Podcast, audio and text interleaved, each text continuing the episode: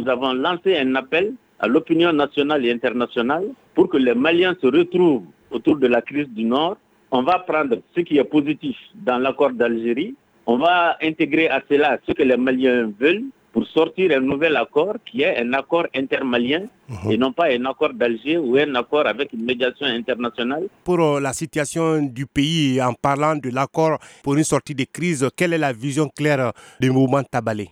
Mais la vision claire du mouvement Tabalé, c'est que les Maliens se retrouvent entre eux. Il y a eu plusieurs assises, plusieurs rencontres nationales au niveau du Mali, des rencontres pour l'entente, euh, la paix la réconciliation, le dialogue national euh, inclusif, les assises nationales, les Maliens et les Maliennes ont émis des préoccupations par rapport à la crise du Nord, des préoccupations de dialogue avec l'ensemble des acteurs. Mais il faut que ces préoccupations soient suivies des faits.